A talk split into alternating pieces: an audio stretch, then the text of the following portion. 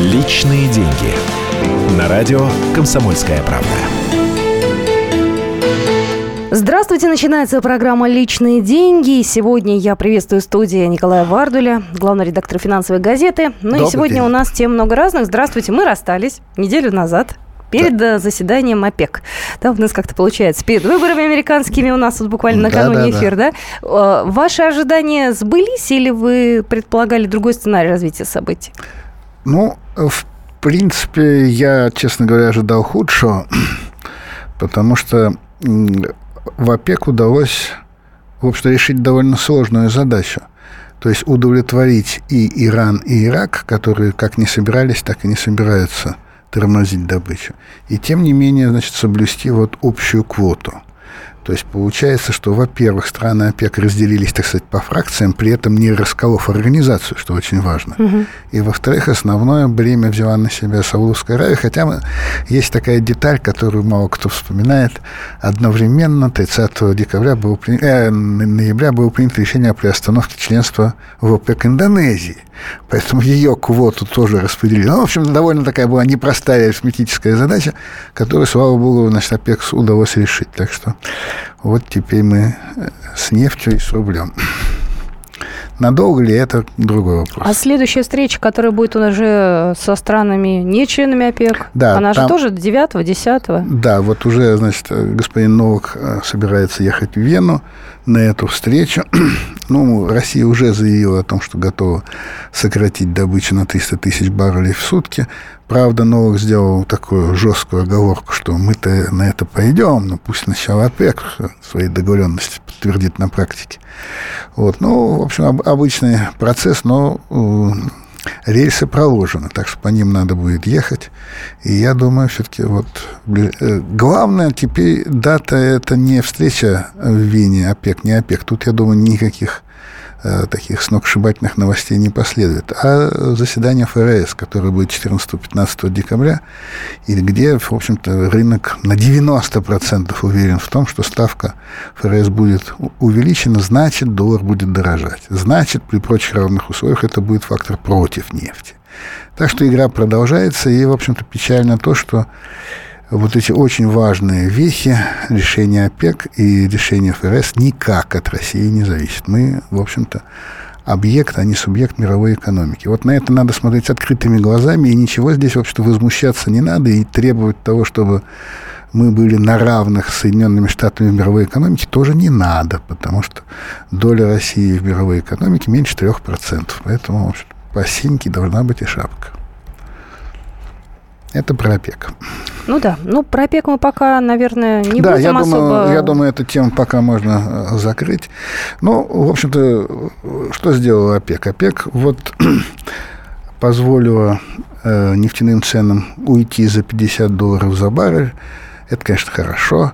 Надолго ли? Да, дело в том, что это вот как раз та величина, с которой просыпаются э, сланцевая добыча в Соединенных Штатах. То есть вот эти вот коридор такой определен. Тут еще доллар вмешается, как я сказал. Поэтому, в общем, такого постоянного праздника не будет, но пятьдесят в любом случае лучше, чем сорок. Напомню, что сорок э, – это цена на нефть, заложенная в трехлетний бюджет. Так что пока мы можем рассчитывать на да? то, что, значит, вот бюджетный дефицит за нас покроет ОПЕК. С нашим участием, конечно. Спасибо. Спасибо, ОПЕК. ОПЕК. Да, спасибо, ОПЕК. Не, может, они еще что-нибудь придумают? Может, они, знаете, внепланово соберутся. Ну, они и так сделали, по-моему, что могли. Большего вряд ли, потому что, вот еще раз повторяю, вот это и есть экономическая дипломатия в, э, в прямом смысле. То есть это не так «делай, как я», да? «Делай так, а не иначе». Вот э, не диктат, как это иногда бывает, а они действительно договорились. И Иран остался при своем интересе, и Ирак при своем интересе, и ОПЕК в целом при своем, и мы при своем интересе. Так что а кому в этой ситуации, так извините, пожалуйста, хуже всех? Да, кто остался в самом невыгодном положении? Ну, понимаете, вот, вот э, все говорят, что а, это в общих интересах. Ну, ну в какой-то такого. степени, да. Если смотреть на то, как отреагировали вообще мировые рынки, то это да. Но с другой стороны, не надо ведь забывать о том, что есть страны-экспортеры нефти, а есть страны-импортеры нефти. И страны-импортеры нефти, естественно, заинтересованы в более низких ценах. Их больше. Их больше. Но... Вот экспортеры сумели договориться. То есть это, в общем-то, по сути дела, совершенно такой монопольный сговор. И э, ничего такого очень хорошего для мировой экономики он с собой не несет, потому что, потому что, в общем-то, логика развития такова, что новая технология всегда бьет монопольный сговор. Поэтому рано или поздно, в общем, появятся какие-то способы добычи, которые снова поставят под вопрос вот все эти замечательные договоренности. Ну, действительно, наверное, об этом пока хватит. Вот из последних новостей лично для меня такой немножко такой встряской было вчерашнее решение нашего отечественного правительства о снижении прожиточного минимума. Не увеличение, а снижение. Вот здесь такая довольно интересная история. Значит, с одной стороны, прожиточный минимум считается статистически. Там есть целая процедура, как его считать. Насколько я помню, прожиточный минимум складывается наполовину из цен на продовольствие, наполовину из цен на обязательные услуги, ЖКХ там, прежде всего, и на, значит, вот всякие, значит, ну, кроме того, что есть, надо еще что-то делать, покупать. Вот на эту часть тоже четверть, да, значит, четверть на непродовольственное потребление, четверть на услуги и половина на продовольствие. Вот так считается прожиточный минимум. А это, извините, услуг, э, цифра, она такая условная или она там э, каким-то образом высчитываема? Нет, нет, она, конечно, считается, она, конечно, считается. И вот здесь ситуация такая, что даже если, даже если э, все посчитано на основании вот данных Росстата, во что верится с некоторым трудом, потому что, ну да, да, да, это вот по данным предыдущего квартала, но тем не менее, ведь цены-то у нас растут. Они растут медленнее, но они вовсе не падают. Они растут. А даже если бы не а, росли? Так нет, если бы они пошли вдруг вспять, хотя вот мой коллега Анатолий Рубинов еще в советское время выдал замечательную фразу в тогдашней литературке. Цены не рак, они задом не ходят. Так вот, они задом действительно не ходят. Но если бы они пошли задом, то в этом случае снижение прожиточного минимума было бы объяснимо. А сейчас ситуация такая. Значит, реальные доходы падают, цены продолжают расти, хотя и медленнее, чем раньше. Бьют рекорды по медленности роста, но все-таки растут. Да? И в этих условиях прожиточный минимум снижается. Значит, еще раз. Даже если с точки зрения арифметики и статистики все сделано правильно, осадок остается. Вы знаете, это примерно та же ситуация, просто развернутая на сто восемьдесят градусов, как с бонусом господина Страшнова, главы Почты России. Да? Вот он утверждает, и, вероятно, имеет к тому все основания, что вот этот вот вызвавший бурю возмущения бонус рассчитан по соответствии со всеми там коэффициентами, которые были утверждены отнюдь не им лично, а правительством, и он, в общем-то, к этому действительно никакого отношения не имеет. Все правильно. Все правильно, все по закону. А теперь давайте посмотрим с другой стороны. Средняя зарплата в Почте России всех, включая, наверное, и зарплату главы Почты России, средняя считается средняя по больнице, двадцать тысяч рублей, средняя зарплата в месяц. А только бонус, не зарплата, а только премия по итогам года главы Почты России девяносто шесть миллионов рублей. Еще раз, даже если все рассчитано правильно, но вот возникает вопрос, ну и разве это справедливо? То есть то же самое относится и к прожиточному минимуму. Даже если все рассчитано правильно, но разве справедливо снижать прожиточный минимум, не повышать? То есть это все равно, что бороться с производительностью, э, решать задачу роста производительности труда сокращением тех, кто работает. Тогда производительность труда оставшихся, конечно, будет расти. Но разве это вот та, тот путь, которым надо идти? Вот, э, вы знаете... Есть э, арифметика, это царица наук, да, но есть этика. Она не царица, в нашем обществе тем более. Но все-таки считаться с этим надо. По-моему, правительство сделало э, некрасиво. Может быть, арифметически правильно, но очень некрасиво. Ну что же, мы продолжим программу «Личные деньги» буквально через две минуты. Личные деньги.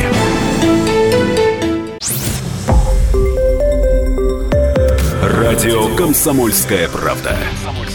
Более сотни городов вещания и многомиллионная аудитория. Хабаровск восемьдесят восемь и три эф эм, Тюмень девяносто девять и шесть эф эм, Кемерово восемьдесят девять и восемь эф эм, Москва девяносто семь и два эф эм. Слушаем всей страной.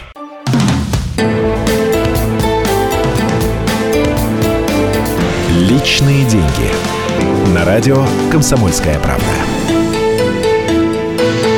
Это программа «Личные деньги». Сегодня в студии Николай Вардуль. И я, знаете, вспомнила, ну как вспомнила, покопалась на просторах интернета. Ведь, кстати, в марте этого года представители партии ка пэ эр эф выходили с таким, знаете, заявлением, что нельзя снижать прожиточный минимум. Товарищ Обухов писал кучу, это вот депутат, не знаю, сейчас он есть в Госдуме, нет в Госдуме его. Вот, об этом говорили в марте, и приводили цифры, и объясняли, и снижение там стоимости продуктов там не, не происходит. То есть пытались это объяснить экономически. Ну и кто на это внимание обратил?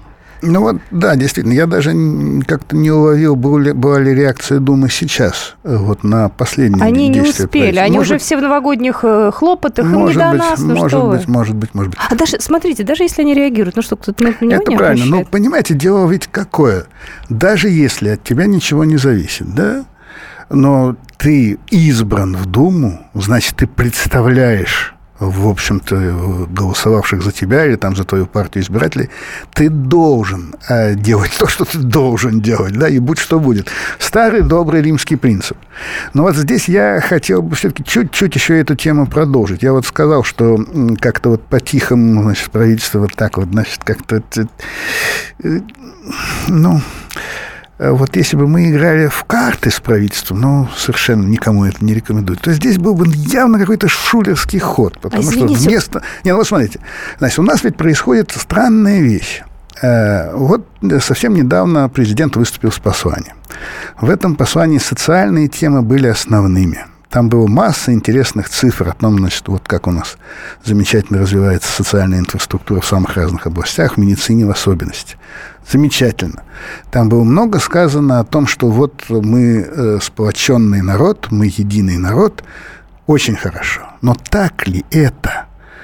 Вот насколько сплоченный мы народ, ну, если не говорить там по отношению к Сирии, да, по отношению к Сирии, там, тем более к Майдану, благодаря телевизору мы уже довольно сплоченный народ.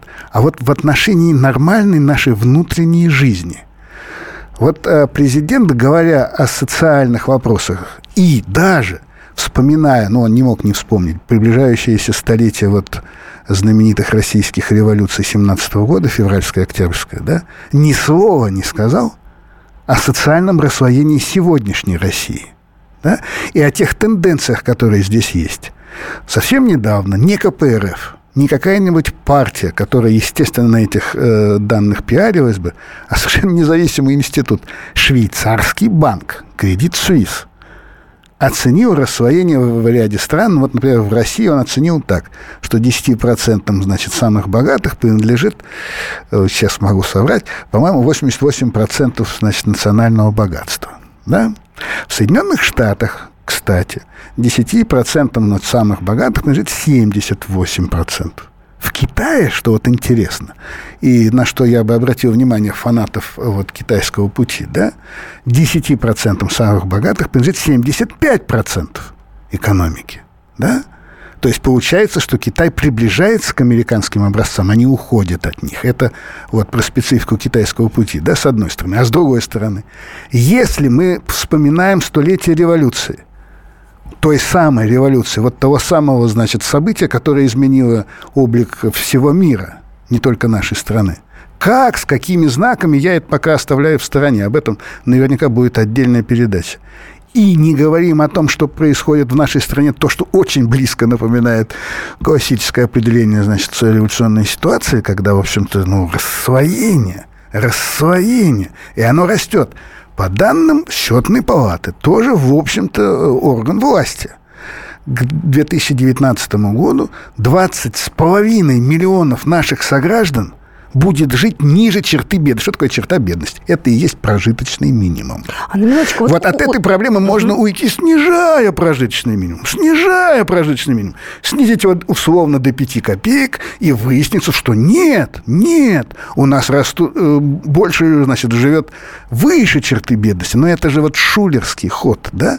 Хорошо, что может сделать правительство? Что вообще можно сделать в этой ситуации? Вот бюджета нет. Бюджета нет, на это, значит, у нас не хватает бюджета. Средств. Хорошо, хорошо. Но что мешает не принимать никакого закона, а просто представителям государства в госкомпаниях, которые определяют лицо российской экономики, ввести жесткое ограничение на дифференциацию средней зарплаты в любой государственной компании, начиная от «я встаю», значит, Роснефти, и кончая «я сажусь» Почты России, да?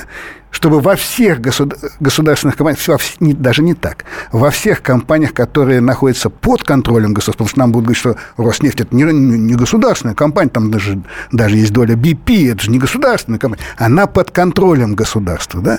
Контрольный пакет Роснефти принадлежит Роснефтегазу, а Роснефтегаз на сто процентов государственная компания. Вот тут можно, конечно, играть во все эти игры филологические, но на самом деле она подконтрольна государству. Что мешает государственным представителям во всех этих организациях, в «Газпроме» и во всех других спонсоров «Зенита» и так далее, других замечательных наших вот профильных активов, ввести ограничения на среднюю зарплату и зарплату топ-менеджеров? Почему этого не происходит? Ха! Очень просто. Они заинтересованы. Они заинтересованы. А, собственно, вот они же ведь как? Аргументы можно найти всегда. Вы меня извините. Человек с высшим образованием может найти аргументы чего угодно. Этого нельзя делать. Ну как же? Это же государственные, это же компании, работающие на рынке. Значит, топ-менеджеры должны быть на мировом уровне. Хорошо, а просто работники? А почему просто работники должны быть на уровне ниже китайского, а топ-менеджеры должны быть на уровне американском? Помните тот замечательный анекдот про, значит, еду, где у нас еда лучше, где у нас зарплата лучше, где у нас жены лучше? Помните? Я не помню уже, как там получалось, но получалось так, что, значит, жены, конечно, лучше всего российские, зарплата лучше всего американская, еда лучше всего китайская. Ну, в общем, вот, вот, вот, вот. Это яичница у Гоголя. Вот если бы сюда нос от Ивана Ивановича или там уши от Петра Петровича. Тем не менее, вот почему этого не происходит? Да потому что нет, ну вот как у нас говорят, достаточной политической воли. Ну просто есть сильный лоббизм, который против этого. Почему? Ну у меня такой ответ. Мы не столько даже в нашей, э, вот лицо нашей экономики не столько госэкономика, сколько чиновничья экономика. Это две большие разницы. Государственная экономика, она все-таки действует в интересах государства. Чиновничья экономика. Она действует в интересах чиновников. Чиновник, конечно, работает на государство, но чиновничья экономика отличается от государственной. В одном случае она работает на государственный карман, в другом случае на чиновничий. Вот мне кажется, что в значительной степени наша экономика работает на чиновничий карман. Так она сейчас устроена.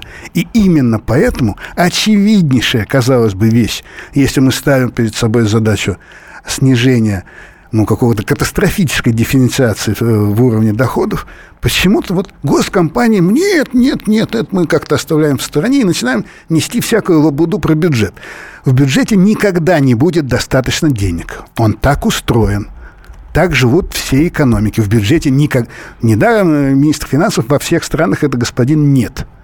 У нас был вот в Советском Союзе министр иностранных дел. Таким. А можно каким-то образом эту чиновничью экономику каким-то вот фантастическим образом истребить в нашей стране? Истребить? Ну да. Ой, ну, понимаете, вот... Тут... Знаете, мне это тараканы идут. Вот у меня почему-то такие ассоциации. Лично общаюсь с чиновниками, я понимаю, что это какая-то определенная каста, она неубиваемая, она приживается при любых Нет, обстоятельствах ну, понятно, и условиях. Нет, ну, понятно, что чиновники будут всегда и при любом строе. Это же очевидно. Вопрос да. в аппетитах. Да. И в понимаете, безнаказанности. Вопрос, да, да, да, да, да, да. Вы знаете, вот есть эта замечательная сага о Сингапуре и Ли Куан Ю. Значит, жил да был Сингапур, и был этот дыра дырой. И не просто дыра дырой, а это была страна э, с сильно развитыми китайскими традициями. А китайские традиции, как и любые восточные традиции, это традиции, довольно терпимо относящиеся к взяточничеству. И вот в этой дыре-дыре вдруг объявился некий Ли Куан Ю и победил коррупцию. Вот во всей этой истории для меня главная загадка не в том, что он ее победил. Главная загадка в том, где он в этой дыре взял сто честных чиновников, из которых создал свое знаменитое бюро по борьбе с коррупцией, которая получила просто э, ш, все права и, между прочим, завела в свое время дело против жены Ли Куан Ю и его сына. То есть у них действительно не было неприкасаемых.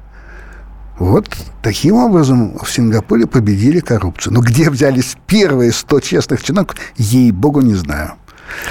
Так, ну что же, у нас, напоминает, программа «Личные деньги». Вы можете тоже присылать сообщения, если у вас есть какие-то мысли или комментарии, то милости просим. восемь девятьсот шестьдесят семь двести ровно девяносто семь ноль два или наш эфирный телефон восемь восемьсот двести ровно девяносто семь ноль два. Мы в ближайшем отрезке эфира уже поменяем направление, да? да? да. А какая у нас будет тема? Что мы предлагаем нашим слушателям обсудить? Ну вот, вы знаете, я предлагаю обсудить вот то, что произошло, скажем, в Италии, то, что произошло в Австрии. Казалось бы, где мы, где Италия, где Австрия. Ну, правда, сейчас Новый год, и любители покататься на лыжах уже знают ближе, что такое. Что такое Италия, что такое Австрия. Я не говорю про Андорру, это уж наверняка. Тем не менее, вот эти события тоже оказывают на нас некоторое влияние. Так что, если не знаете, расскажем. Да. Личные деньги.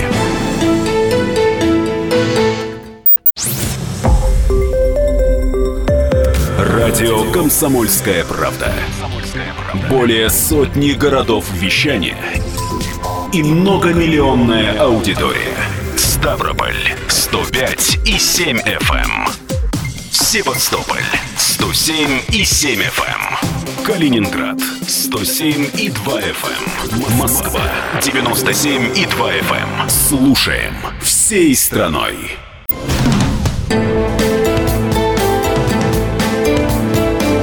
Личные деньги. На радио «Комсомольская правда».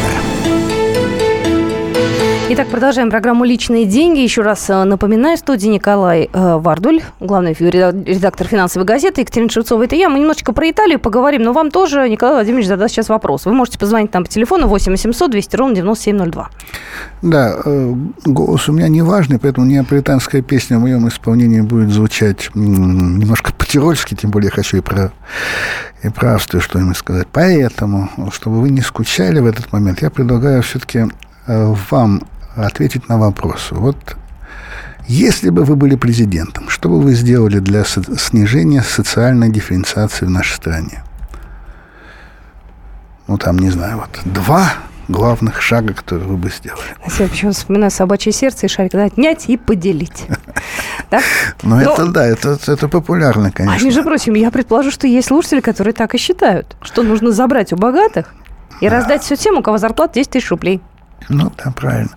Но это было, в общем-то, да, две тысячи лет тому назад. Ну, можно вспомнить, что Емельян Пугачев, собственно, выдавал себя за царя, ну и так далее, и так далее, и так далее. То есть исторические параллели здесь нас порадуют. Ну, да, все равно это всегда популярно. Кстати, вот очень интересно место из послания Путина Федеральному собранию. Он там сказал, что справедливость – это как раз не отнять и поделить. Это новые свободы. А что он подразумевает под вот новыми свободами? Вот вы знаете, свободами? Нет, в принципе, я этот тезис, конечно, разделяю. То есть равенство в свободе. А уж чего ты там достиг, это от тебя, старик, зависит. Понимаешь? Так что ты тоже напрягайся, напрягайся, делай, делай. Не жди, пока, значит, вот приедет там в голубом вертолете, и, значит, тебя накормят какой-нибудь, значит, там, не знаю, какими-нибудь замечательными продуктами, манной небесной. Такого не бывает, такого не бывает. Но вот этот тезис, он настолько либерален, что слышать его от президента нашей страны было, в общем-то, удивительно. Но вот такие удивления, они тоже запоминаются, запоминаются. То есть, в принципе, он сказал совершенно, президент сказал совершенно правильную вещь. В этом тоже залог справедливости. Но без подвижек в области, ну, вот того, что мы имеем сейчас, когда у нас названная дифференциация, о которой я говорил, это тоже, в общем, безобразие, когда, с одной стороны, вот показная роскошь, а с другой стороны, беспросветная нищета. Мы можем звоночек принять, рецепт услышать. Здравствуйте, совет. Илья, говорите, пожалуйста. Добрый день. Добрый. Николай, кстати, я согласен с вами полностью. Хочу подтверждение кое-что сказать. Во-первых, поправить соведущую, что не отнять у богатых, а не дать э, имеющим власть отнимать у бедных и правильно э, по справедливости делить деньги, зарплату и так далее. Так вот, если делать более-менее справедливую зарплату, то, допустим, часть денег, которые незаконно получают топ-менеджеры, хотя бы половина, ну, условно я утрирую, пошла на более низкие зарплаты, низкооплачиваемым рабочим, структура потребления будет несколько иная. Деньги будут отвечать на товары потребления, это даст даже толчок производству. Даже в этом отношении тоже плюс получается. И еще, я вот хочу, я захватил советское время, я просто приведу такой простенький пример, но он очень-очень наглядный, допустим. Предприятие, хорошая работа, зарплата определенная. Мастер на двадцать-тридцать процентов должен получать больше, хороший, хорошо работающий. И так по ступенькам.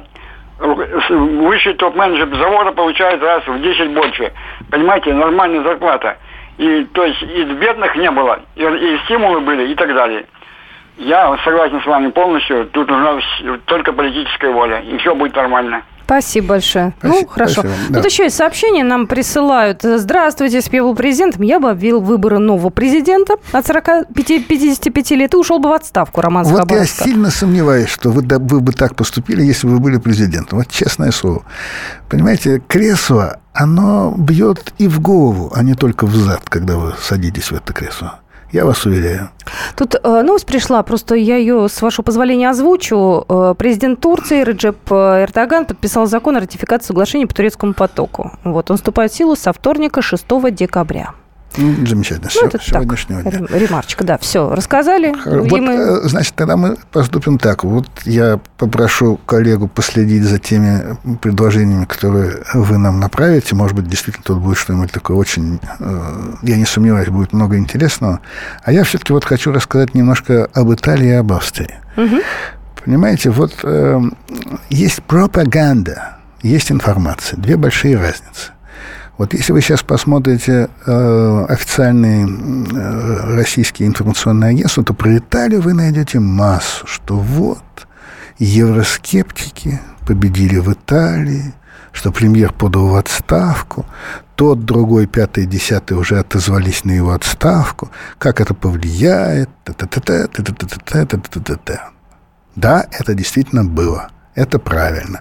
И это событие, оно, в общем-то, в определенном векторе находится. И этот вектор набирает силу. Это, ну, назовем его так условно, Brexit, да? То есть это э, вот голосование против. Даже не столько там за того или за другого. Это голосование против. Против той политики, которая велась, против евробюрократии, которая есть. И вот, конечно, определенные силы э, в российской политике, которые будут это, конечно же, отрицать, тем не менее, они считают, что чем хуже там, тем лучше здесь. Я в этом не очень в это верю. Вообще, вот логика, что когда у соседа корова сдохла, то это праздник, я как-то к этому отношусь без большого энтузиазма. Тем не менее, вот об этом говорят очень много. Соседняя страна, Австрия, произошло прямо противоположное. Да? В Австрии все ждали победы партии «Свободы». Это вот такая праворадикальная партия. И у нас уже писали о том, что ну как же, впервые после сорок пятого года в Австрии может прийти к власти праворадикальная политическая сила. В Австрии, на родине Гитлера. То есть вот такие, значит, исторические параллели. Да? Я думаю, что если бы господин Хофер победил, это и есть лидер партии «Свободы» в Австрии, то э, мы бы на официальном уровне это всячески приветствовали, потому что это тоже камушек в огород Евросоюза и в раскол этой вот организации. Но в Австрии произошло совсем другое. То есть тоже эффект Брексита, но другой. Эффект Брексита заключается в данном случае в том, что все ждали одного, получилось другое. То есть в Австрии, несмотря на то, что вот Альпийская республика страдает, как и вся Европа, от нашествия мигрантов, вот все эти проблемы там, естественно, присутствуют, тем не менее проголосовали не за, казалось бы, очень популярного политика вот с такой национальной риторикой, правонациональной. А некий семидесятидвухлетний профессор, насколько я помню, специализирующийся в области экологии, который, в общем, является кем угодно, только не евроскептиком. Вот как к этому отнестись? Ну, смотрите, значит, мое отношение такое. Да, конечно, сейчас вот происходит политический откат в Европе, то есть откат популярности самой идеи Евросоюза. А почему это происходит? Вот вы знаете, на мой взгляд, все-таки не надо слишком все политизировать. Вот, вот Евросоюз, значит, против России. Да подождите, подождите, подождите. Давайте посмотрим, что такое Евросоюз. Евросоюз – это реализация на практике того, что не получилось в Советском Союзе. То есть в Советском Союзе сначала получилось, а потом развалилось, да? То есть это создание на материке, где прошли все войны, которые вы можете вспомнить, начиная с римских войн, ну и кончая Второй мировой. Да? Ну, Вторая мировая не только в Европе, конечно, разворачивалась, но в Европе прежде всего. Установление некоего государственного образования, которое объединяет, объединяет Францию и Германию. Этого было невозможно. Это было невозможно еще, я не знаю, там, тридцать лет тому назад. Сейчас это возможно.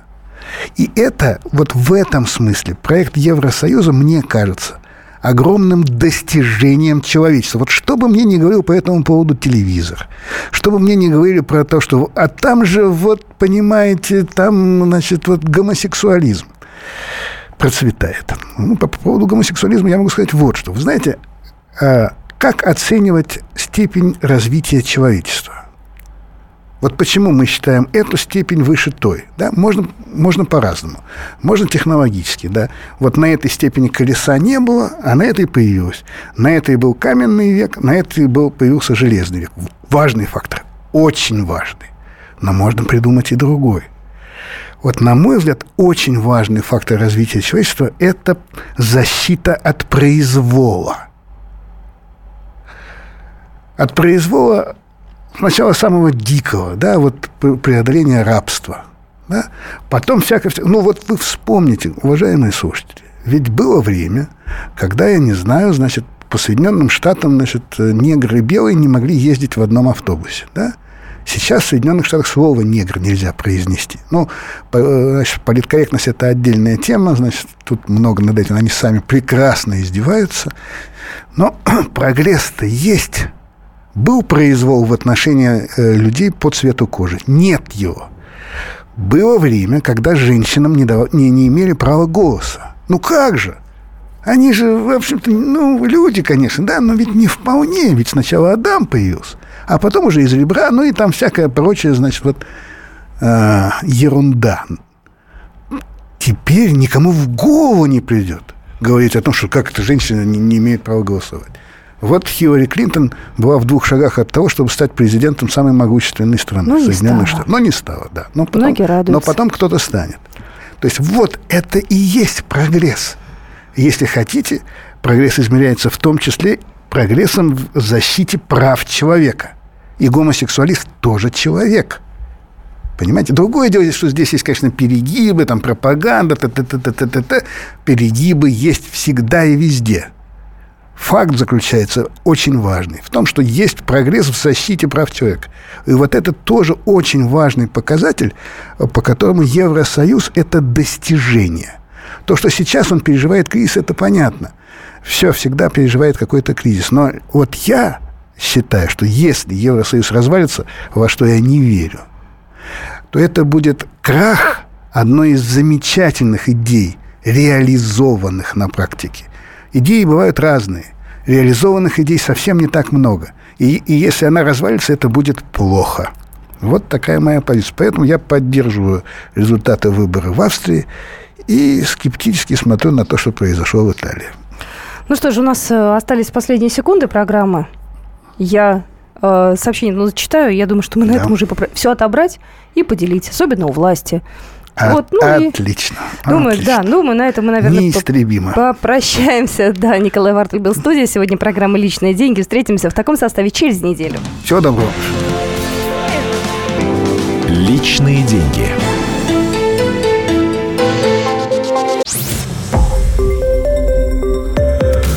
Радио «Комсомольская правда».